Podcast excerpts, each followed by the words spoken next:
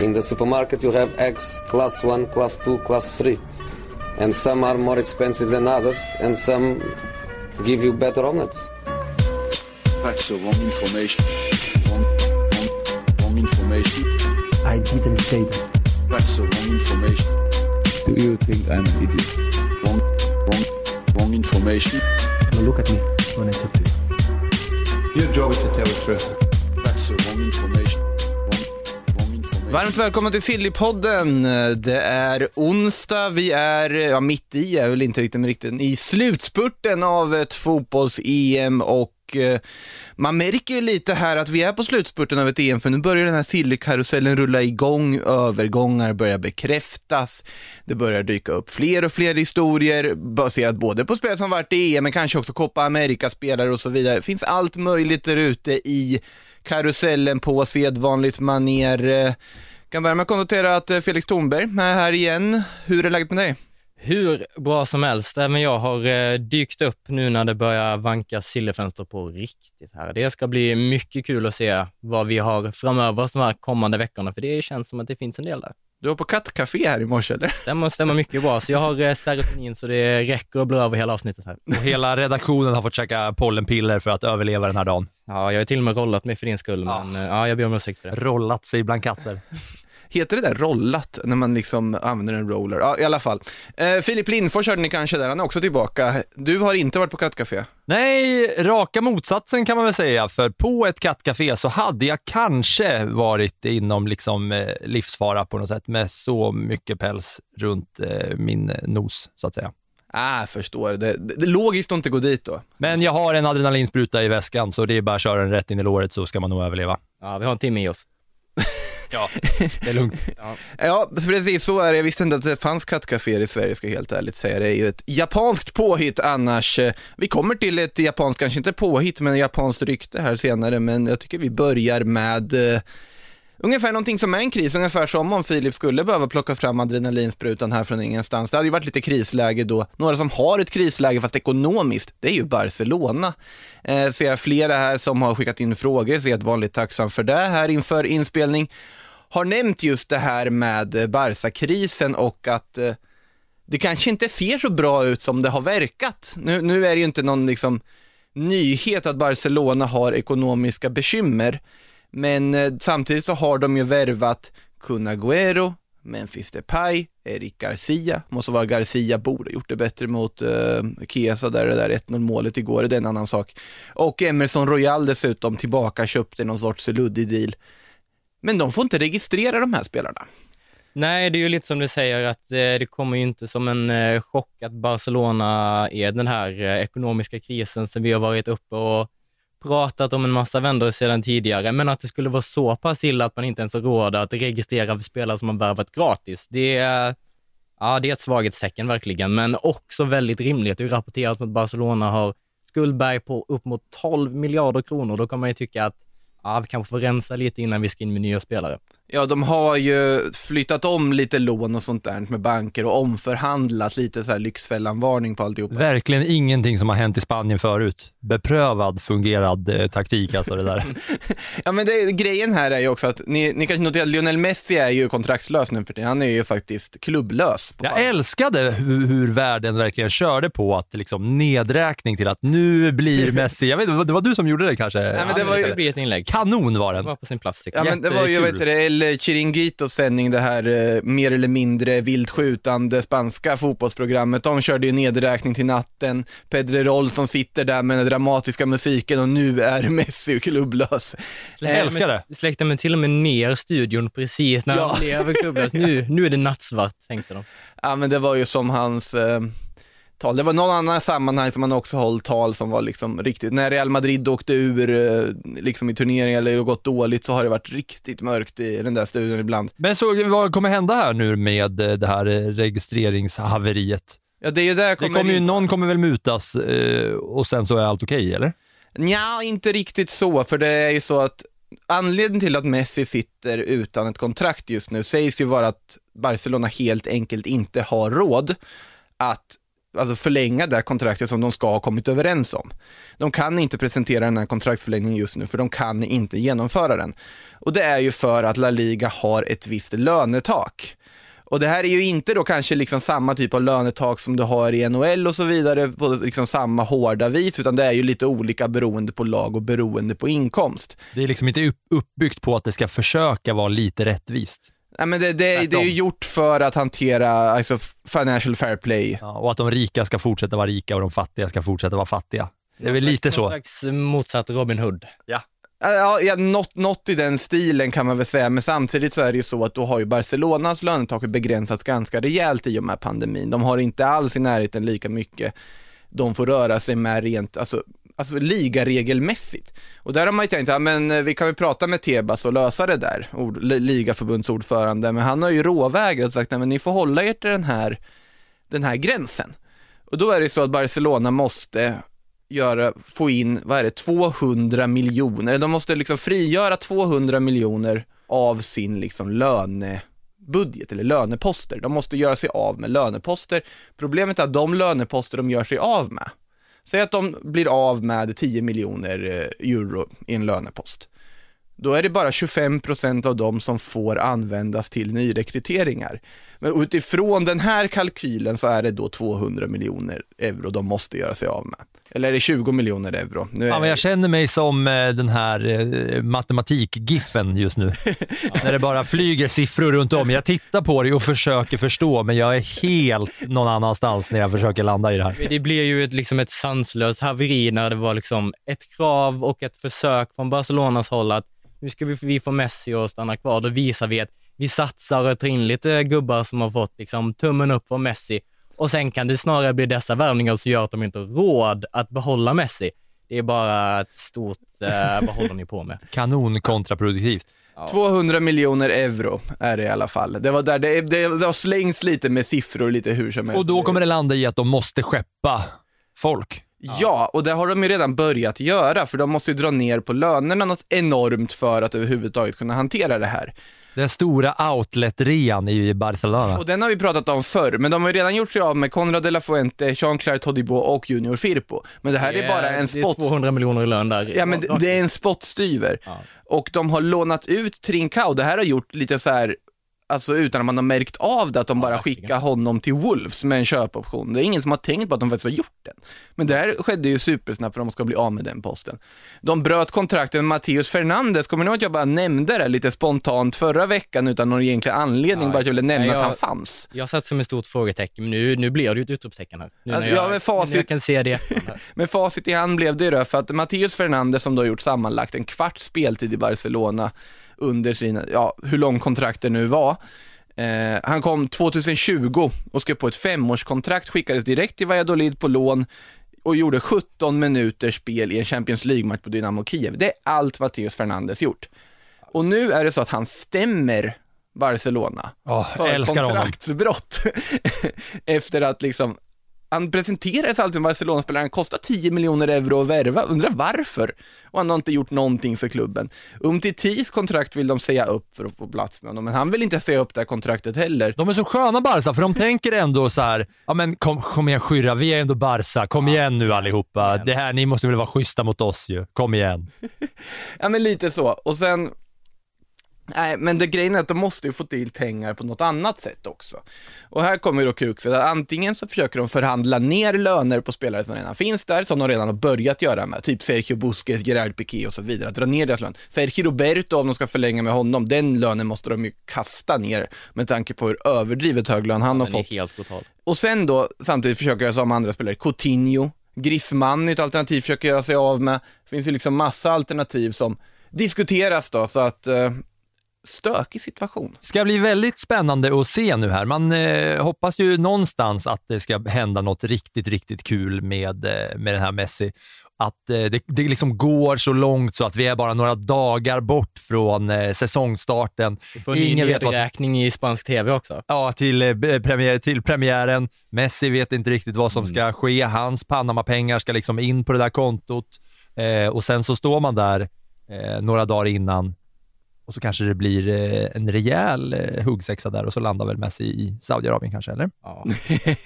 ja, det gör han väl Ja, inte. nu- Det, han kommer kan liksom nog... inte riktigt gå in innan jag sa att ja, ja. Om det är någon som egentligen borde kunna bete sig på det här eh, Barcelona-sättet att vara schysst mot Barcelona för att det är Barcelona, så borde det ju vara Messi, om någon. Alltså mer Messi än Umtiti så att Jo, säga. jo, jo, men bara, alltså Messi kan ju göra det, men samtidigt så han måste ju få sitt kontrakt också. Mm. Så att det är ju det som liksom är problemet här. Att, Men det känns som Barca, eh, hela den här spanska manana manana mentaliteten skulle kunna eh, landa bättre med att Messi får reda på att eh, ja, men det, vi kanske inte har de här cashen nu att sleva upp, va? men ja, men fan, du har ju ändå varit här så länge så du kommer få dina pengar, det är lugnt. Medan Umtiti kanske inte eh, riktigt är sugen på att göra samma grej om, om de vill att han ska gå ner i lön. Nu Nu vill de skeppa honom, men nu, har, nu har jag lösningen här.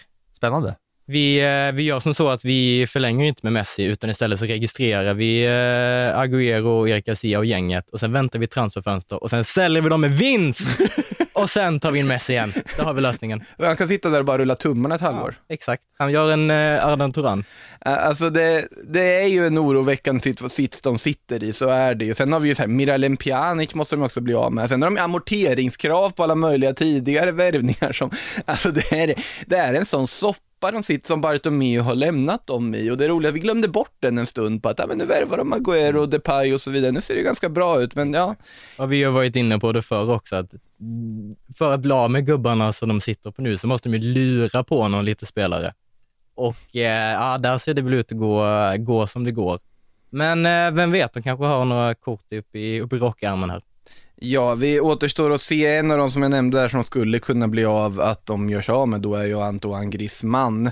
Eh, han har ju haft en liten Manchester City-koppling här nu som har dykt upp. Det känns ju också som att det är väl inte så aktuellt om typ Harry Kane och Grealish och alla ska in, men Ja, en så- Erling Haaland var det. Ja, han också, ja. Där. alltså Barcelona hade nog velat försöka få pengar för Osman Dembélé, så den skadan han drar på sig nu, den är väldigt opassande. Men nu måste de ju antingen då tappa honom gratis nästa sommar, eller förhandla fram ett nytt kontrakt med honom. Coutinho sitter också skadad, vilket ju gör ett problem att överhuvudtaget få pengar för honom. Så att det är ju väldigt, de kan behöva ta väldigt svåra beslut, till exempel titta på att, ja men ska vi säl- sälja Jordi Alba? Mm. Men alltså, eller liksom, oj, det kom en miljard för Ansu Fati, det kom en miljard för Pedri. Ja, det kanske är ett läge de måste börja titta på sådana bud, men då är frågan, är det bättre att faktiskt bara acceptera faktum att det här var på något sätt Messi-avslutet? Så, ja, det, Det känns det, ju väldigt ovärdigt. ja, Väldigt, Det känns väldigt Barcelona 2021 att avsluta ovärdigt med Messi.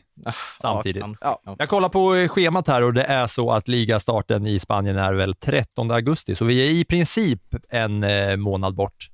Det lär ju eh, trappas upp i tempo på eh, spanjackerna där borta kanske. ja, det ska bli mycket, Ja. mycket spännande att följa.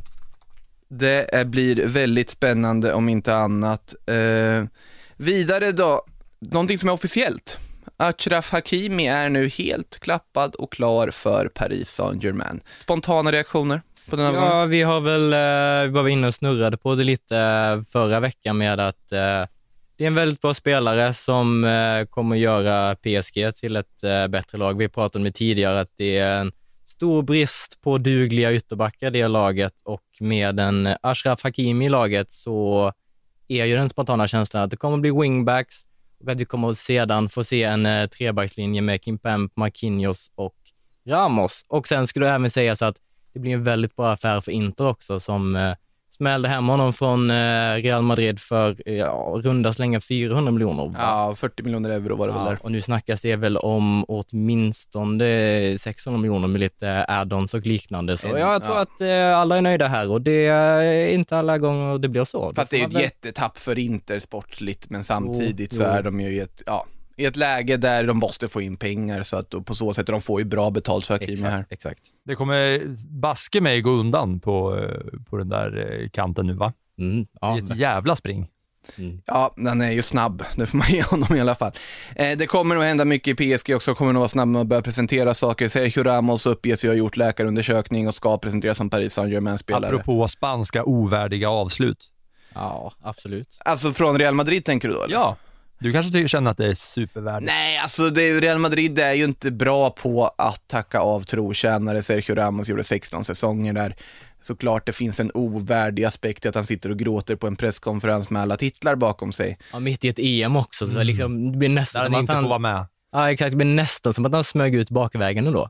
Ja, lite så, men samtidigt här också nu, så valet han gör av klubb visar tydligt också hans intentioner. Och intentionerna skulle jag säga är ganska tydliga att han vill branda sig. Kultur och tavlor och god mat i Paris. Och kläder. Ja, det kan det mycket väl vara också, men jag tänker att det är ju att branda sig själv och börja säkra för efter han har slutat som spelare. Att, eh, att liksom bygga ett varumärke, börja liksom med den typen av PR-jobb. Det är ganska tydligt tycker jag på Ramos, så jag tror det är den vägen han vill gå här nu. Och, och synas på så sätt, då är ju Paris en fantastisk annan. Sen är det ett väldigt bra lag han kommer till såklart Ja, och det verkligen. lockar ju garanterat också att spela under Pochettino där. Ja, men och sen är det väl verkligen så att eh, det här är en sån jäkla del i att PSG känner att fan vad nära vi var den här Champions League-titeln nu och verkligen lite golden generation i, i PSG också, om de värvar in spelare av den åldern. Så liksom att det, det är inget eh, som vi känner att nu är det tre, fyra år till att vi ska liksom så bygga upp långsamt, utan det var nära och, och snuddade vid eh, den där Champions League-finalen och nu ska de liksom försöka, men det känns ju omöjligt för, eh, för PSG att faktiskt eh, få, få klippa den där bucklan. Ja, nästan. Men eh, det kändes ju någonstans som att eh, det var en satsning av den här digniteten som var på gång när man såg att Neymar ändå var ganska tidigt ute och förlängde sitt kontrakt. Det kändes som att han hade fått eh, lite indikationer på hur det skulle se ut nästa säsong eh, redan då. Och sen ska vi inte heller glömma att vi har en eh, Donnarumma som verkar vara dagar ifrån ett eh, PSG. Han ska ju Nu presenteras, men det finns ju uppgifter på att Keylor Navas kommer vara första valet. Oj, shit. Och det tycker jag är jättekul. Eh, det, det, ni som undrar, för jag tycker det är så fruktansvärt roligt, kan lyssna på tidigare avsnitt och höra Patrik Syk prata om korta målvakter. Någonting av längden va? Eh, ja, exakt lite så.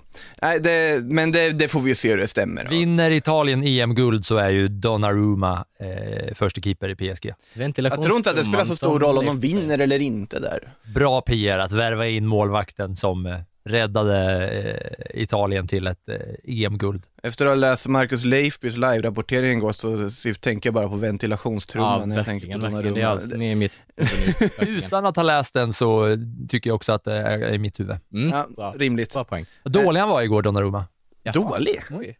Oj. Det var nu får en... du lov att utveckla. Nej, men det kändes ju, i början kändes det som lite tävling mellan han och Simon, vem som skulle kunna liksom klanta till det snabbast och eh, värst. Men sen så fick han väl eh, lite upprättelse och, och, och Apropå, rädda. Han apropå räddade trots allt Morata straff och sen eh, hämtade det, var ju Italien inte, i det var ju inte tack vare Donnarumma, det var ju tack vare Det var det Morata. väl, han räddade ju Det straff. var ju Mora, Mor- Morata som, eh, som räddade Donnarumma där. Alltså jag tyckte så synd om Morata. Jag måste Ja, säga, jag tyckte så verkligen. fruktansvärt synd om Morata i det här läget. Alltså att, eh, Ja, exakt. Han Såklart, han är en professionell fotbollsspelare, det hör till alltihopa, men det fanns någonting att han, han blir plötsligt bänkad. Mm. Han kommer in och gör en så pass bra match som han ändå gör med sitt inhopp, gör ett jättefint 1-1 mål. Och så Ja. står han där och på något sätt blir syndabocken då. Men det var ju också skrivet i eh, alla diverse Ja. stjärnor innan. Ja, det och det var det var verkligen. någon brittisk eh, poddmänniska som, som nämnde att på samma sätt som man ska liksom ha en fasta situationer-tränare så borde man ha en narrativtränare som borde veta att när den där straffsparksläggningen börjar, att Morata har liksom varit utdömd, Mm. utskrattad, kommer in här nu och är på väg att rädda dem, så är det ju så att alla i hela världen vet om att det är ju Morata som kommer sumpare. Och då borde man ha en narrativtränare som bara vet om det här. Mm. Vi kan ta varenda spanjack på hela arenan och kliva fram och slå den där straffen. Inte han. Inte han. Han kommer bomma. Ja. det, narrativet är klart. Ja, exakt. Det kändes ju också extra givet efter eh, den här kvartsmålfirandet han gjorde efter det här målet, men jag trodde aldrig det skulle ta slut. Den där bilden han tittar in i kameran, den, Ja. den, den, är- den är ju... Han körde nästan en slags Pogba-firande där, där det var liksom fyra, fem målgester i ett. Och på tal om firanden, alltså den absolut bästa straffläggningen i gårdagskvällen, eller ja det blev väl typ i morse nu då, är ju Copa America semifinalen där med. Har ni sett klippet på Leo Messi? Nej, men sånt blodiga fot däremot. Alltså när, när vad heter det, Emi Martin, det var ju Det jag tänkte otroligt. säga var att jag har inte sett någonting av det. Jag har bara sett Emi Martinez Instagram. Ja, det var ju otroligt mycket psykningar i den straffläggningen på alla sätt och vis. Emi Martinez pratade sönder Jeremina under den straffen. Alltså bara hela tiden pratade med honom och liksom så här, alltså högsta klass av shithousery, att han bara prata, ja den där bollen ser ganska stor ut, kommer verkligen träffa målet och så vidare. Och så ligger bara på och pratar där, för då var det någon annan kille som hade dansat framför honom innan efter att ha gjort mål. Jeremina firade ju sitt mål i straffläggningen mot, eh, nu ska vi se, Uruguay i kvartsfinalen med att göra en dans. Oj. Vilket också uppmärksammades på att han faktiskt målfirade med en dans på en straffläggning. Men Emi Martinez alltså psykade ut honom fullkomligt, räddar straffen och då ser man Leo Messi som står jublande och skriker “dansa nu då, dansa nu då” till Jeremina i den situationen. Helt fantastisk straffläggning. Då hör man ju direkt här utan att ha sett straffarna att, eh, apropå Silly, att Emi Martinez återigen visar att eh, Arsenal gjorde ett av sina största misstag när de, eh, Absolut. När de släppte honom och, och satsade på, på tysken istället. Ja, du har inte, du inte fel där. Nej, det, han har steg sina aktier i det här eh, mästerskapet En av också. världens bästa målvakter va? Ja, ja, och- ja, alltså han är väldigt bra, men På vad man drar gränser för världens bästa målvakt. Topp 100, absolut. det är inte svårt att göra intryck i argentinska landslaget med tanke på historien. Inget, inget ont om Romero, han var jättebra i landslagssammanhang om många år, men det var ju inte någon sån här toppen, toppen målvakt. Eh, men Emi Martinez, stor hjälte för Argentina där i Och koppan. stor också. Mm. Stor. Lång. Om man vill inte ha någon som står framför en och snackar skit. liksom. Pratglad Ja. är han också. Står där och psykar, då vill man inte ha jätten Emi Martinez. Nej, eh, vidare till något helt annat, nämligen Manchester United. För Jadon Sancho är ju klar. Mm. Jag vet inte, var han officiellt klar när vi satt där då senast? Det var nu faktiskt inte. Han var Vill inte jag det. minnas. Men nu är han det! Nu är Och vi säger äntligen! Vad, vad tråkigt att det är över nu. Att det är liksom, nu får vi inte läsa de här rubrikerna och, och fundera och, och, och liksom blicka mot hur ska det bli med Sancho. Jo, men vi får blicka mot annat. Helt andra båtar nu. Äntligen slipper vi det här skriveriet. Alla har ju vetat att det skulle hända. Och nu äntligen är det klart. Nu kan vi inte bara så här prata om Sancho som spelare istället för dessa uh, skriverier som vi har haft nu i år dag. Känns det. Ja, och framförallt så kommer det bli kul för att nu kommer ju fall- folk faktiskt se honom spela. Ja, Till exempel en de, sån de i Manchester United som aldrig har sett honom spela, ja exakt. Det finns förutom i landslaget. De, de som inte vet hur man väljer Bundesliga där i tablån menar du? Ja, Ja, just exakt. det, just det vill säga varenda britt på jordklotet. De som är inne på, eh, på Viaplay och säger Frankfurt, eh, fan är det Championship eller? Ja, innebandyligan. Ja. I alla fall, eh, vi, vi har andra transfergrejer med United att titta på istället. För de ska ju nu ha börjat blicka mot Rafael Varan, bland annat från Real Madrid. Inte heller en så här illa dold hemlighet att de är intresserade av honom och intresserade av en mittback. Dessutom, Kamavinga från Rennes och det här tyckte jag var väldigt intressant att han nu har dykt upp på radarn. Han har ju pratats väldigt mycket till Real Madrid många år och han har pratat till alla möjliga toppklubbar, PSG också och så vidare och de är ju fortfarande intresserade. Men United ska ändå ha visat ganska rejält intresse enligt ganska många relativt trovärdiga källor här. Eh, Kamavinga till United, vad säger ni, är det rätt mittfältsval för dem? Jag säger ett såklart ja här. Jag är helt med eh, i din båt här och eh, lika mycket som jag tror att det är en spelare som kommer gå in och göra United till ett bättre lag och göra jäkligt bra ifrån sig, så är det bara så här att det är ju uppenbart för alla som ser Manchester United att det är en central fältare som behövs om man ska kunna ta nästa steg. Nu slutade de i och för sig två förra säsongen, Mm. men rent på pappret så är det magstarkt att säga att de har lika bra trupper som Manchester City och Liverpool har. Och även kanske Chelsea. Ja, nej men alltså Kamavinga är ju också en tvåvägs mittfältare av en av de mest intressanta vi har här i liksom talangväg. Eh, nu Vi saknar United väldigt mycket nu. mm. Man kan ha en eh, Scott McTominay som är ganska duglig i försvaret och sen så har man en Pogba eller en Bruno Fernandes. Fred. Fred, ja. Som gör det liksom bra åt den andra riktningen. Men att ha någon som kan ta ansvaret åt båda hållen, det tror jag verkligen har saknats United. Och, Paul Pogba. Men då vill man väl ändå sticka han upp i ett, försvaret. då vill man väl ändå sticka upp ett finger att om det, om det ska komma en kille och ta ansvar både offensivt och defensivt i ett Manchester United som faktiskt jagar en ligatitel, ska man då lägga allt sitt förtroende hos en 18-åring som är 19 kanske då? Nej men jag tror att Som, den, eh, som ska kliva in i Premier League för första gången och, och där ska liksom eh, hela ansvaret bäras. jag tror inte han kommer att bära ansvar på så sätt i och med att Paul Pogba fortfarande är kvar. Däremot tror jag att det alternativet att, få, att säkra den speltiden och inte göra samma misstag som när man skickade Pogba till Juventus en gång i tiden från eget led. Att då istället värva in den här supertalangen som kommer att bli, om allting vill sig väl, en av de bästa på sin position. Jag tycker det är en solklar affär att gå för, det finns jättemycket positivt i den. Och sen då kombinera med Varann i försvaret. Om de lyckas med Sancho, Varann, Kamavinga på den här sommaren, då har de gjort ett helt enormt bra Och fönster. framför allt då eftersom att Pogba har gått ut och, och kacklat om att eh, Kamavinga är en sån kanonlirare så, så är det väl en bra, bra på så sätt. Ja, Hej. Paul, sen- häng kvar här. Då får du spela med Kamavinga också. Exakt, och sen så kan man peka hur mycket man vill på att Kamavinga fortfarande är tonåring. Han har ju varit med sedan han var 16, så det finns seniorfotboll, så det räcker att bli över i den kroppen för att gå in och ta ansvar även i ett Manchester United. Ja. Sen ska han i och för sig spela OS nu också. Ja, Och sen ska han göra en cold rainy night in, ja, vart det nu blir. Stoke kanske. Ja, de blir Tokyo. i- Mm. Nej, men eh, vi får väl se. Jag tror att den kommer bli sent klar i sånt fall, är väl känslan. Jag tror inte det blir någonting innan OS här och då kommer han fokusera på det. Och sen får vi se vad han gör där, för det kan ju också öka på hypen lite. Eh, inte för att OS är riktigt samma skyltfönster som ett EM eller ett Copa America, men likväl ett skyltfönster. Men kanske börjar det bli. Det känns som att OS, eh, OS-fotbollen är liksom, den jackar upp. eh, Gör den? Vad baserade du detta på? Det var, det, var, det, var, det, var, det var fem år sedan ni spelade OS senast. Jag sa ju precis att visst känns det som. Jag baserar det här, alltså den här känns det som, på en känsla. Och det var det jag undrade. Visst känns det väl som? Och svaret är ett rungande nej. Ja, vad tråkigt för er. Ja, det är inte rungande, men väldigt tvekande måste jag säga från min del i alla fall. Eh, oavsett, kul med O. Jag ser fram emot se japanska landslaget där på här sidan. Jag och med. damsidan också. Framförallt japanerna.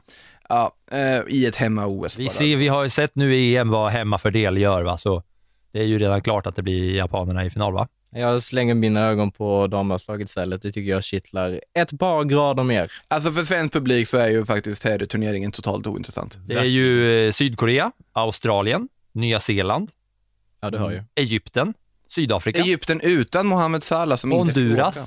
Honduras. Mexiko. Är Jerry Bengtsson med? Ja, säkert. Rumä Rumäniens U23. Det är ju ett eh, kanon-OS. Mm, Återigen får, här eh, Fantastisk spansk trupp där. Pedri ska åka dit och spela den också turneringen tydligen sägs det, men eh, Barcelona vill ju inte riktigt att han ska göra det av förklarliga skäl för att han bara konstant spelar fotboll just nu. Mm. Eh, Lite oroväckande kanske hur mycket matcher han faktiskt får nu för tiden. Fan vad kul det ska bli med OS-fotboll. Ja, eh, Filip Lindfors taggad på OS-fotboll som ni hör. Ja, och det står endast för honom. Ja, eller jag, jag är lite taggad också. Det står inte för mig, som Jag, jag jag, säga. det är ingen 22, hype. 22 juli 13.00, Honduras U23, Rumänien U23. Mm, då sitter Bara jag och Jonathan. boka in kalendrarna lagom till frukosten där. Ehm, jag tycker vi går till Manchester City istället. För där finns Raheem Sterling, Raheem Sterling som gör det väldigt bra här under fotbolls-EM just nu och varit en av Englands bästa spelare, mest tongivande spelare och eh, mod, alltså tystat kritikerna lite här under det här liksom landslagsturneringen. Men i City så har han ju varit lite in och ut i startelvan och vi har pratat om det tidigare här att det finns ju, kan ju vara aktuellt med en flytt någonstans. Det har pratats om här i den här studien så kastar man ju flera långskottet Arsenal, vilket faktiskt inte är helt osannolikt känns det som. Ja, det eh, Tottenham, ett annat lag som har dykt upp. Real Madrid, där gamla intresset har dammats av också och dykt upp igen. Det var ju på tapeten för flera år sedan att Real Madrid ville ha Raheem Sterling och det sägs ju då att Sterling ska ha väckt lite intresse över att Sterling ska ändå vara någorlunda öppen för att kanske flytta på sig beroende på vad som händer, men City vill nog inte göra sig av med honom. Vad säger ni för Raheem Sterlings del? Skulle han känna på en flytt? Ja, alltså till att börja med så vill jag bara understryka det som du, du inledde med att säga att eh, han har verkligen eh, överraskat mig med sin insats här i eh, EM. Det var ju... Alltid bra i landslaget dock. Ja, det ska i och för sig sägas, men eh, jag trodde absolut inte, jag trodde inte ens att Raheem Sterling skulle starta i det här laget. Men eh, man måste ju någonstans också förhålla sig till eh, den verklighet som är förra säsongen, där han inte riktigt fick ut det vi är vana vid att se eh, Raheem Sterling få ut. Jag tror jag pratar för alla Premier League fantasy-spelare när jag säger att det var en frustrerande säsong. Så att utifrån det så skulle han, ja fast under Guardiola så har han ändå blommat ut så pass mycket så att det känns som att det är rätt miljö för honom. Eh, jag vet inte om det finns fler steg för honom att ta och utifrån det så tycker jag det känns ganska ologiskt att han skulle till ett Real Madrid och rota. Ja, fast det är ju, ja, alltså om ska ha Sterling och Vinicius på varsin kant. Det blir inte Då mycket blir det slut. yvigt spel. Det blir inte mycket slutprodukt. Det blir eh, 6-0 varannan match och så blir det 0-0 eh, de andra matcherna. Ja, nej, jag, jag tror ju inte mycket på det här, men Nej, samtidigt... men jag tyckte också det känns, det, det- de här att du nämner liksom Arsenal och Tottenham i samma mening som Sterling ska flytta, det känns ju eh, Redan där så är man ju borta. Ja, och det är sen så klart. vill han väl inte lämna pappa heller. Ja, nej, alltså men som sagt, för Pappa att han Pep håller ska få. Stjärnstatusen liksom och också vara självklart startval, kommer han få vara där under Guardiola? Ja, bara en Det är väl, fundering. det är väl Ingen som- i den här pepprouletten. Nej, så är det väl i och för sig också, men det är ju lite ändå så att det känns som att Ancelotti då, som är i Real Madrid nu för tiden, har blickat lite om Premier League där han ju var nyligen. Han ska ha ringt Richarlison sägs det också. Eh, Tjena Richarlison, ungefär så, vi låter det vara där tycker jag. För jag, eh, jag vad görs? Ungefär, un, lite så, lite Spelar så. ukulele och käkar grillat kött. Själv då? Han eh, spelar ju Copa America America. eh, gör han faktiskt. Eh, Nuno är klar, Ja, officiellt. Det, har vi, det hände ju efter vi spelade in senast. Nu- Stekhett. Nuno Espirito Santo är Tottenhams nya tränare och han ska ju redan, vi, vi håller väl till det att han är klar i alla fall, alla vet ju vad vi tycker om det. When you're ready to pop the question, the last thing you want to do is second guess the ring. At Bluenile.com, you can design a one of a kind ring with the ease and convenience of shopping online. Choose your diamond and setting. When you find the one, you'll get it delivered right to your door. Go to Bluenile.com and use promo code LISTEN to get $50 off your purchase of $500 or more. That's code LISTEN at Bluenile.com for $50 off your purchase. Bluenile.com code LISTEN. Eh, och han ska ju börja titta på värvningar och då sägs det att den första som Tottenham då ryktas nu få in är Takehiro Tomiyasu från Bologna, en mångsidig 22-årig japansk landslagsback. Det känns ju logiskt att jag och Felix börjar prata om eh, den övergången. Ja, Absolut, vad, vad säger du då Filip? det känns, eh, ja men det är väl en eh, gubbe som, det, det mesta jag har på honom det är att han är fostrad i Avispa Fukuoka. Fukuoka. Mycket dålig japanska. Vilket är samma klubb som Emil Salomonsson nu tillhör, vilket, Det är eh, vilket bäddar för att eh, det är Avispa man ska vända sig till för att hitta dugliga ytterbackar. Jag trodde du skulle säga att eh, Tomiyasu Blåvitt 2025, Ja, men det, Ja, Men- det, där kan vi också landa för du känner för. Eh, nej men eh, Tomiyasu har- är ju en av många spelare som har hängt i den här japanska kolonin i Sint-Truiden i Belgien. Ja, Och fint. därefter. Jag kollade precis vad Avispa, Fukuoka och Sint Truiden Mm. innan jag gick till Bologna. Bologna.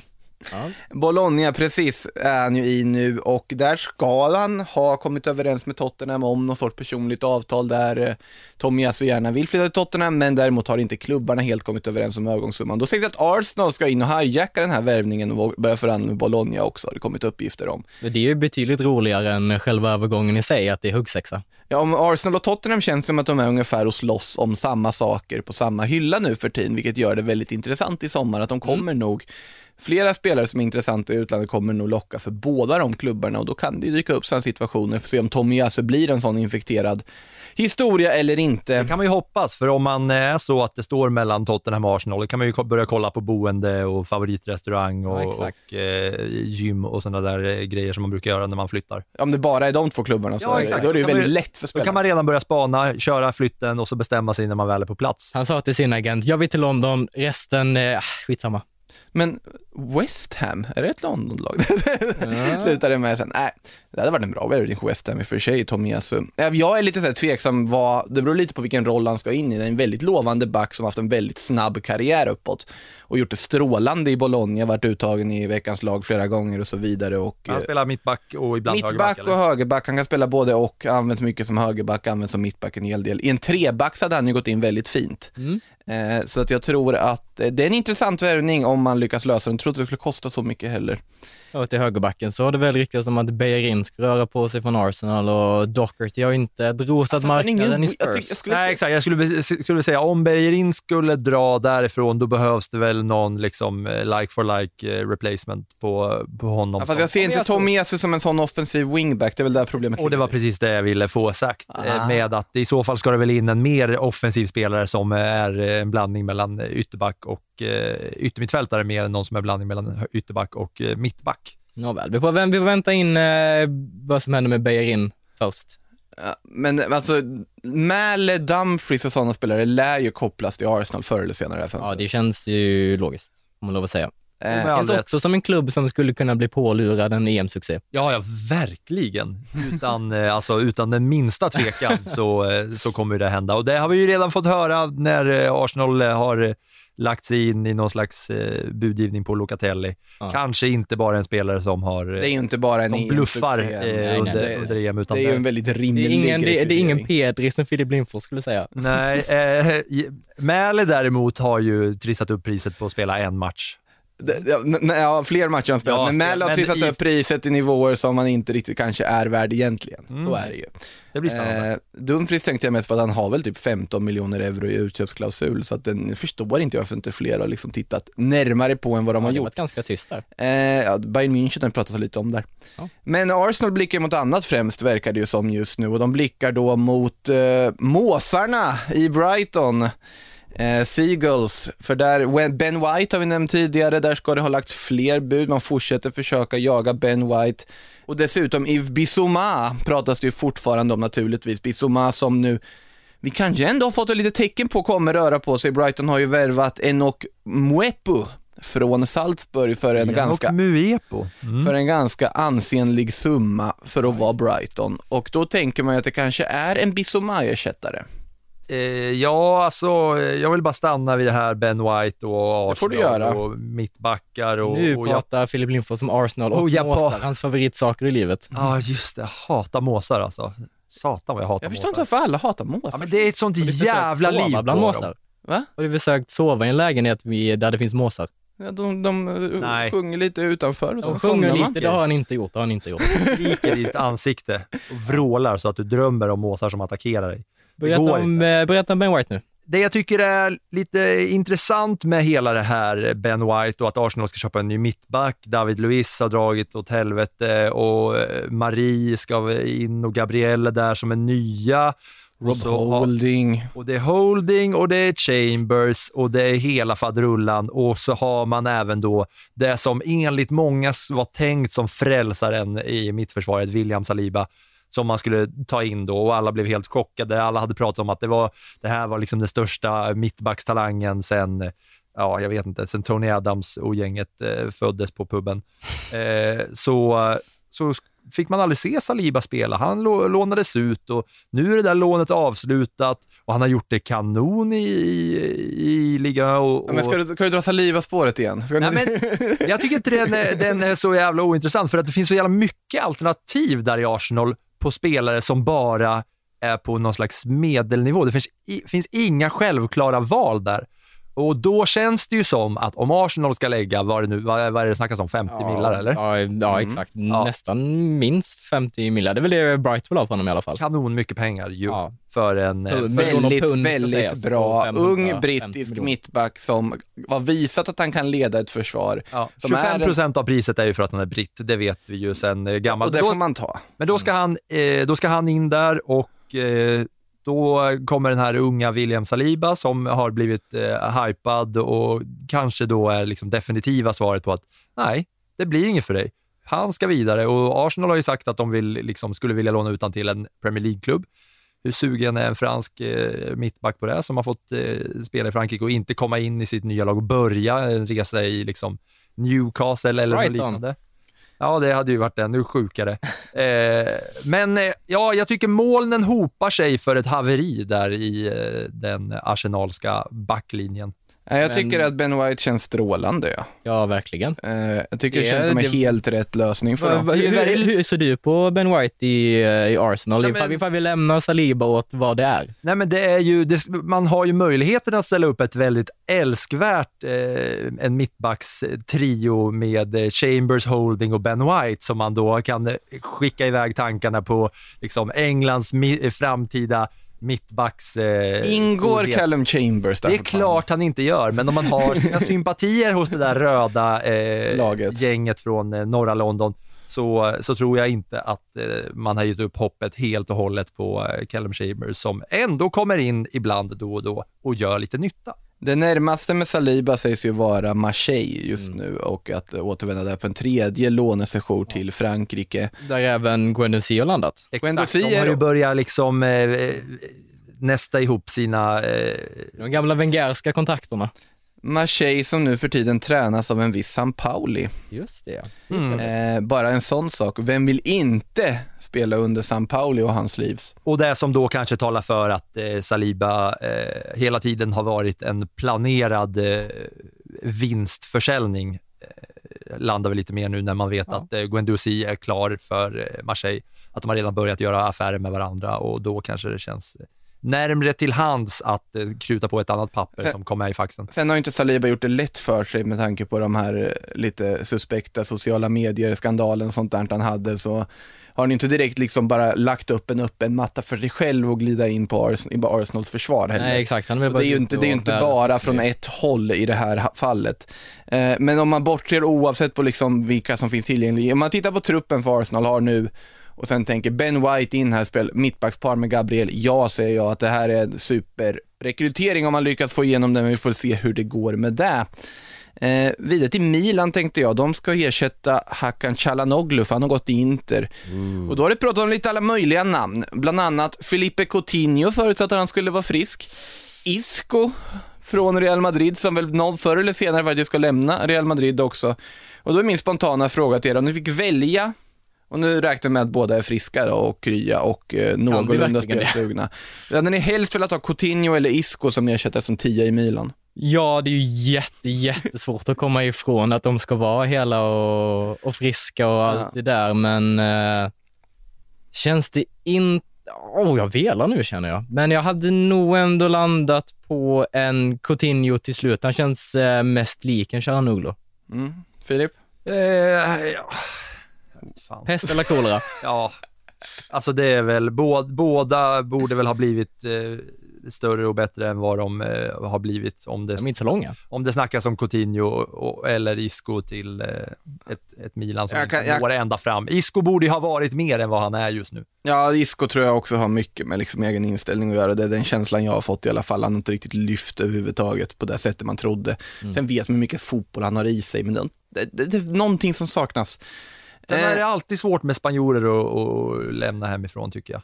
Som har varit där hela, Fast det- hela karriären. Fast har inte det brutits något på senare år med tanke på hur många som ändå Jo, har lyckats men- i England? men sådana som har Brahim dragit Diaz var ju tidigt. dessutom i Milan den här säsongen. Ja, Brahim Diaz var ju där. Det gick inte så bra för honom. Ja, till och från, till och från. Ska man vara spanjor och, och lämna Spanien med eh, rak, rak rygg och, och stark pondus, då lämnar man tidigt. Men det blir en annan eh, liksom stanna hemma hos mamma-känsla när man har varit eh, på samma plats eh, hela livet och så är man italienare eller spanjor. Vi landar i att eh, Milan låt bli och så går vi vidare. Ja, lite så. Ja. Kan vi, vi kan konstatera lite Det är ingen saker two for också. one där och det går inte att klämma båda två. Ja, det hade väl i och för sig gått att göra spontant också, Vad fick men... de, eh, 35 millar eller? För, Det hade ändå varit bra om de fått Det känns i- däremellan med tanke på skadehistoriken som finns. Faktiskt, faktiskt. Men det, de kostar lite i lön också, Ja, min en, gissning. eh, Beroende på hur mycket, för Barcelona vill bli av med lön, så de lär inte vilja betala så mycket av Coutinhos lön då. Nej, men det är ju där också, om vi bara land till, hoppar tillbaka till lite den här eh, barcelonska bankkrisen, så, så känns det ju som att alla som är intresserade av, alla, alla i fotbollsvärlden vet ju vad som händer med Barca. Alla vet att de måste bli av med lirare. Alla vet att eh, Coutinho vill dra därifrån och därför är man ju i ett ganska bra förhandlingsläge oavsett vilken klubb och vart man, vilken valuta man handlar med i världen när man ska handla av eh, Barcelona. Mm. Vi måste bara nämna att Marco Silva har gått till Fulham. Ja, det är Alltså- ju alltså med helt tanke- otroligt. Med tanke på haveriet senast när Jag en, börjar med be om ursäkt för det. en, sam, ja, ett samlad, eh, samlad studio glömde bort vad Marco Silva heter. Den där portugisen som en gång var i Everton. Vem var han nu igen? Och sen bara dyker han upp där på ryktesradarn direkt efter inspelning. Han är på väg till Fulham. Han har officiellt presenterad Fulham också. Kul för Marco Silva, kul för Fulham. Eh, Fulham som då skickar Scott Parker som hamnar i Bournemouth istället. Eh, intressant eh, rekrytering där också tycker jag faktiskt. Vi måste ju lägga till det för att verkligen bevisa hur, hur sjukt det är att vi tog upp honom Ja. i studion, eller tog upp, eller tog upp, vi eh, missade ju hans namn. Vi glömde bort han har ju honom. Vad, vad sa ni istället då? Colin Farrell? Nej, vi kom inte på namnet helt Nej, vi, enkelt. vi googlade. Men det som gör det extra liksom, intrikat i hela det är att Marco Silva har ju varit arbetslös sedan han lämnade Everton 2019. Exakt, och det, det vet jag att vi tog upp också, att han har faktiskt inget jobb, han sitter ju där ute och inte någonting att göra. Och så Ja, bara jo då. plötsligt dyker han upp för Fulham direkt efter. Levt livet. Läst böcker och spelat eh, guld och silver mot vägg med polarna. Och Alla sen, vägar bör till Fulham. och sen måste vi också ta upp att eh, du var det det väl Felix som nämnde, Robin Olsen, att Real Sociedad hade väl inte varit så dumt. Nej. Och sen kom jag in på att ja, men de är väl rädda för Mattias Asper-historien. Där dök det upp ett Real Sociedad-rykte direkt efter också. Vi satt och sköt från höften, men eh, ibland så... Ibland prickar man då också. Han Och är väl också lite lik rent eh, med sina fysiska attribut för, Mattias Asper. för ett par spanska ögon. Släng på Robin Olsen ett par långbrallor och eh, inte riktigt lite lika, gryn i kameran. han är inte Så- riktigt men det- lika blond som Asper. Nej, man, man vill nog inte ha en liksom, Mattias Asper-historia igen snarare. Nej, det var ju Däremot verkar vi kunna stänga den, alltså för att eh, butiken i och med att det verkar som att Matt Ryan ska till Real Sociedad. Och om de nu vill satsa på Remiro och hans fötter vidare så är väl Ryan ett jättebra komplement att rotera honom med så att det känns som en ekonomiskt sansad och lugn lösning på målvaktsfronten för Real Sociedad. Ett Real Sociedad som dessutom förlängt kontraktet med Alexander Isak till 2026 om ni nu mot förmodan missat den detaljen. Fem plus beslut av alla inblandade. Ja, verkligen. Ja, jag håller helt med där. Det Eh, finaste beslutet i hela, det var ju att Real Sociedads eh, hela klubbledning och mostrar och fastrar, de åkte till Stockholm Mostrar. för att signa det här kontraktet. My- Mycket släkt här idag. Eh, men eh, ja, Aperibay, ordföranden och Lab, eh, sporting director, när de åkte ju samtliga till Stockholm, tog bild där vid- borta vid eh, Nybroplan där vid, eh, vad heter de, pendelbåtarna. Man hoppas ju att de tog en Ocean Bus också och eh, kolla läget i Stockholm. Och bilder på Guldbron. åkte, ut, åkte ut och kikade på Djurgården lite och sånt Ja, exakt. När de ändå var där och tog Satte ett sig och åkte insane tillsammans på Gröna Lund. Det hade man ju velat se. Signade precis där, där, där, där kameran är liksom. Ja, Så tog de, det var den officiella presentationsbilden där. det hade ju varit, det hade ju varit den bästa eh, kontrakts eller transfervideon För- för- någonsin. Följde upp med en middag där vid liksom uteserveringen Ja, vid Nacka strand det där, liksom ännu längre ut på. Ja, Ah, dumt. det, det, Slutar med, ja, så hänger de på Patricia hela natten där till 05 och svirar hem på en Voi och ramlar på Västerbron. Ja. Där har ni den, hela, hela storyn kring Alexander Isaks kontrakt. Så gick det till när Alexander Isak förlängde kontraktet med Real Sociedad. Nej, men jättekul. Alltså det visar ju också som sagt i alla fall, skämt åsido, att det betyder mycket för dem att Alltså det här, hur mycket Isak betyder för Real att de åker till Sverige och gör det här på det här sättet. Eh, tyckte jag var väldigt fint, men där tycker jag vi går över på lite lyssnarfrågor så vi hinner med några sådana också innan vi packar ihop och gör annat med den här dagen. Vad har vi då för frågor är frågan. Berätta. Ja, när värvar Chelsea och Unai Simon? Frågar Jonas Lindström. Målvakt under 1,95 är bra med fötterna från Bilbao. What could go wrong? Jo, det, de lär nog inte värva Unai Simon. Det som hände i kvartsfinalen eh, kan gå wrong. Eller åttondelsfinalen var det nog. Han var ju Eh, han tappade Kroatien hela menar jag. Ja, Satt det där bara igår och tiden Han var ju man of the match mot eh, Schweiz i kvarten. otroligt dålig målvakt alltså. Nå, nej, nej, Nej, nej, nej, nej, nej. Alltså, han, han, har, Otroligt dålig. han, Han har är till och med lång och ändå så sågade du honom. han har haft några missar i sig. Absolut, han har gjort vissa misstag, men det är en otroligt lovande, spännande målvakt. Ehm, Det säger ju någonting att han går in och petar David de Gea till det här mästerskapet. ja, fast det säger också någonting om att Luis Enrique Ja, ändå precis, funderade lite på Robert mer om- Sanchez inför mästerskapet. Det säger mer om Luis Enrique än om mycket och David de Gea. Ja. Ja. Eh, vidare då, Adam Westfeldt sa förra veckan var det Dacca, nu är det Somaria, Bobakari Somaria syftar han då på. Nämn i alla fall gärna något om Leicesters nyförvärv, ja de fortsätter ju göra det väldigt, väldigt bra. Ja. Eh, Somaria från Lille, Vi, vi, ung mittfältare, bra på det mesta. Alltså de vet ju precis vad de håller på med i Leicester, Ehm, fortsätter imponeras Exakt. av dem. vi sköt ju lite från höften eh, även gällande mittfältare till Leicester i förra avsnittet. Då nämnde vi Renato Sanchez. De valde Somaria istället och båda två, det känns helt kanon tycker jag. Charlie Larsson frågar vad är oddsen på att Patrick Schick går till en storklubb för 700 miljoner, gör fyra mål på hela säsongen och sen lånas tillbaka till Bayer Leverkusen nästa sommar. Alltså om de betalar 700 miljoner för honom då, Ja, men dra ner den där prislappen så har du nog inte mer än 1,11 gånger pengarna. nej alltså om du drar ner den till runt så här 300, Jajamän, jajamän. 300-350 Ja, ja. där någonstans. Garanterat att han drar någonstans, gör fyra mål och sen lånas ut. Ja, då, då, ja men då, då, då finns det, Absolut. utan tvekan. Det Det, känns, det känns som ett givet EM-lurendri detta. Ja alltså det, det är ju någon klubb som desperat vill ha en forward, Och då är vi där igen. Då skulle ju det finnas en, eh, en narrativ eh, coach som skulle veta om att så här kommer det bli. Det blir inget. narrativ coach. Det, det, det kommer vara det nya nu efter när man tagit in liksom psykologer och Ja. liknande i klubbarna, så nästan Ja. en narrativ coach. Sibylla Trelawney kommer in. Om man tittar Ja. på den där na- narrativvalen, på svan, eller vad det var det när Ja. man lärde sig journalistutbildningen. Dramaturgivalen. Dramaturgivalen, ja precis. Det är den man får börja jobba med även på whiteboard i omklädningsrum då. Där fick Makoto också in att vi är tre välutbildade herrar som sitter här och pratar. Väl och väl. Nej, i alla fall. Vi har högskolepoäng, vi kan väl eh, lämna det där. vi, lämnar det så. X antal högskolepoäng. Nej, Vilket jävla lag de har nu, Leicester. Ja, Leicester, det ja. Med mycket de här- ja, men alltså, Ja, det man undrar är när de plockar in Somaré nu. Vem ska dra? Ja. Är Thielemans på väg bort och är det Liverpool? Det har man väl egentligen, i, åtminstone jag har inte hört så mycket om det, men det känns väl absolut som att det kittlar till Mm. lite. Man har väl gett upp eh, hoppet om en eh, Naby Keita vid det här laget, så det skulle absolut kunna vara en... Inte eh, alla Liverpool-fans kan jag säga. Det finns två Liverpool-supportrar i mina vänkretsar som fortfarande tror att Naby Keita kommer att bli eh, nya frälsaren där. Ja, det får väl eh, stå för dem helt enkelt. Verkligen. Verkligen. Men ja, absolut. Tillemans till Liverpool. Ja, eh, ja, det klingar bra för mig. Det klingar väldigt bra. Renato, Renato vi- Sanchez hade ju klingat bra dit också. Lukas eh, Ojala här skriver Renato Sanchez bara som vad vi ska prata om, så nämner väl att Renato Sanchez borde också vara aktuell för en, för en flytt. Ehm, Nästa, ja precis, André Gustafsson, vem ersätter Wijnaldum i Liverpool? Snackas om både Thielemans och Renato, sen undrar man om det ligger något. Otavio från Porto. Ja, det hade ju varit en väldigt så här han har ju varit bra i Porto, Otavio, som man har förstått det. Jag ska väl ärligt säga, jag har inte sett jättemycket i portugisiska ligan. Men Otavio från de rapporter man har hört ska ha gjort det väldigt bra där, så att en flytt till, eh, jag tror inte Liverpool, det känns mer som någon som skulle kliva in i, jag säger Aston Villa eller någonting. Nu verkar Aston Villa ha lite högre Mm. ambitioner än vad man kanske har tänkt tidigare också. Men kanske också att Aston Villa har lite mer pengar än vad man har trott tidigare också Exakt, den här eh, exakt. EM-turneringen. Ja, du tänkte på att de blir av med Grealish, ja. Ja. Ja, så är det ju. Jesper Haglöf, kommer Pau Torres röra på sig i sommar och om det inte blir varann för United är Pau Torres den bästa kandidaten?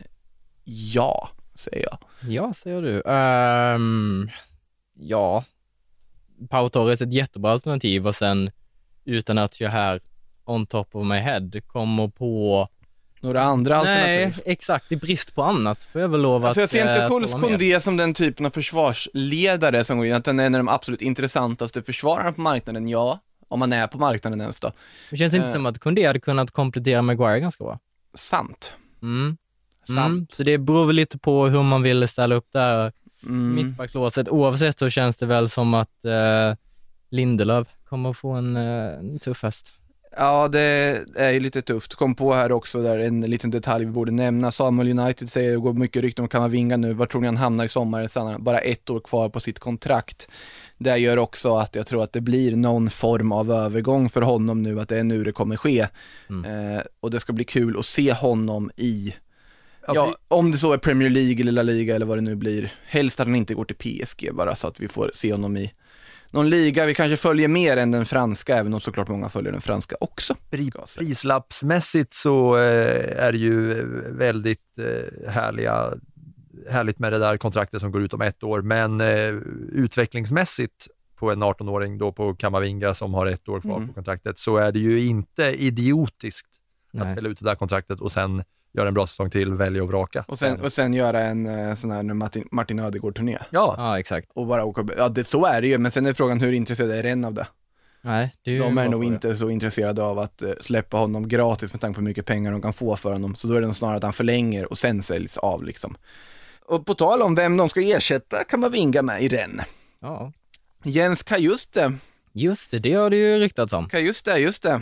Eh, Ah. Det är väl perfekt frågar sig Erik A här och ja, det tycker jag faktiskt. att Det är väl en perfekt övergång för honom. Ja, absolut. Och de är ju lite lika i, i spelstil också. Att eh, Kajuste är väl lite mer av en spelande central mittfältare än vad vi haft historiskt i det, i det svenska landslaget. Och Och han bra ju bollvinnare också. och känns också League-rutin. Det ska man inte tröjmässigt så är det väldigt passande också. Det är lite Ja, liknande just det, just det.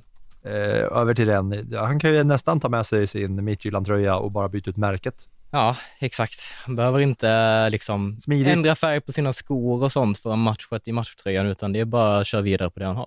Smidigt på så sätt.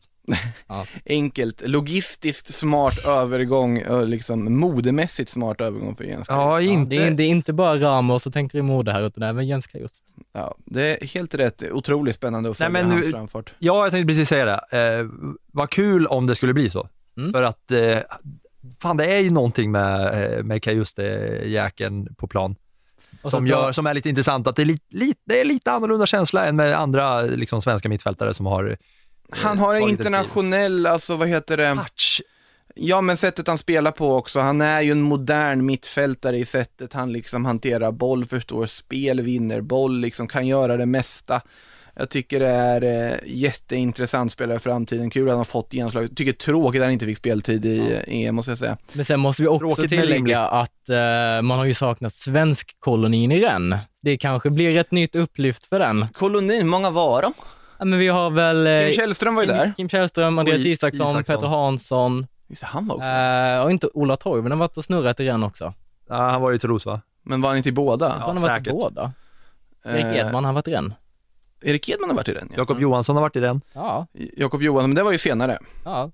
Men Ja, ja, ni ser, ni ser. Det Ola Toivonen har naturligtvis varit i den också såklart, 14 till 16 där. Eh, var på lån i Sunderland en säsong, när man förträngt. Mm, just det. Eh, många så här svenska landslagskarriärer man inte riktigt har, kan bara rakt i huvudet och plocka fram, känner jag ändå.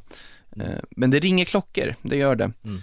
Med det sagt, vi tar en fråga till innan vi stänger. Ja! Eh, Emil Eriksson frågar om DCL och då menar han Dominic Calvert-Lewin. Varför ryktas inte han till en topp 6-klubb? Ett bra budgetalternativ för City om Kane inte blir av, eller som spjutspets i United, skulle ju vara både bra på kort och lång sikt för många klubbar. Precis. Och ryktena för budgetalternativen för Ja. City, de dyker ju inte upp förrän det är kört med de som inte är budgetalternativ. Nej, men det beror väl någonstans på vad man definierar som ett budgetalternativ. Jag tror Han lär ju det- kosta. Det kommer inte vara gratis att lösa DCL från Everton, det kan vi nog... Nej. Är han fast. DCL i världen alltså redan? Ja, i, Ja, i, han- i, han i är min bok DCL. det. Ja. Min bok det. Ja, det- jag gillar det. Men Han- absolut, utifrån liksom eh, kvaliteter och allt vad Calvert Lewin kan erbjuda så skulle det kan man faktiskt undra varför det inte har varit mer eh, rykten om det, men det säger väl ändå någonting om vilken typ av övergångssumma som Everton har satt på honom. Och så har han varit jävligt mysig som eh, den här i- i skymundan spelaren, backup-killen Mm. i engelska landslaget här. Så han, om han skulle få gå till en stor klubb och eh, spela tredje eller fjärde fiol så eh, skulle han ju liksom mysa och ha det bra. Eh, det har man ju sett när de England har lagt upp sina härliga sociala medier Just det, de hade väl någon slags enhörning inom pool? Ja, exakt. Sakas eh, Ride with the Unicorn, där de eh, också la upp en ensam, liksom, de hade frilagt eh, både Saka och Unicornen som man kunde photoshoppa själv, även utan liksom, bra photoshop-skills, så att man kunde Sånt man gör. göra vad man ville. Men i alla dessa mysiga liksom, gulligull-videos med engelska landslaget så är Calvert Lewin där och skrattar och klappar på axeln och han är glad och alla andra blir liksom glada och härliga av honom. Så eh, Det är, bara, det är bara att slänga ut 800 millar från dem direkt om ni vill ha god stämning i laget. Ja. Ja, precis. Calvert Lewin alltså, sägs att Ancelotti ringt honom också. Ja, det, det är klart. Ja, det. Eh, Vi kan säga så här också, Fredrik Eriksson ber oss att förklara härvan som Bartomeu lämnat efter när löneposten är för hög i Barcelona och man inte kan registrera spelare. Det började vi ju med. Mm. Frågan är om vi lyckades och om ni inte lyckades så lär vi prata om det igen. Annars är det bara att spola tillbaka hela vägen till första eh, delen av eh, avsnittet och lyssna på det en gång till. När, när det blir liksom med siffrorna som man låter ungefär som farbror vattenmelon i varan-tv. Och ifall det är förvirrat så ska det också sägas att det är förvirrat för att det är förvirrat. exakt, exakt, det är precis så. Många siffror, många kontrakt, många löner och många problem som Barcelona sitter i just nu när de alltså ska nyregistrera sina nyligen invärvade fri transfervärvningar och dessutom förlänga världens eh, kanske dyraste och bästa fotbollsspelare på köpet också. Ja. Så de har mycket att göra. Eh, vi har inte så mycket mer att göra här, så tack för idag. Tack Felix, tack Filip tack. och tack alla lyssnare. Tack! Så hörs vi snart igen. Adios! In the supermarket, you have eggs class 1, class 2, class 3. And some are more expensive than others, and some give you better omelets. That's the wrong information. Wrong, wrong, wrong information. I didn't say that. That's the wrong information. Do you think I'm an idiot? Wrong, wrong, wrong information. Now look at me when I talk to you. Your job is to tell the truth. Du har lyssnat på en podcast från Aftonbladet. Ansvarig utgivare är Lena K Samuelsson. Botox Cosmetic, botulinum toxin A, FDA approved for over 20 years. So, talk to your specialist to see if Botox Cosmetic is right for you. For full prescribing information, including boxed warning, visit BotoxCosmetic.com or call 877-351-0300. Remember to ask for Botox Cosmetic by name. To see for yourself and learn more, visit BotoxCosmetic.com. That's BotoxCosmetic.com.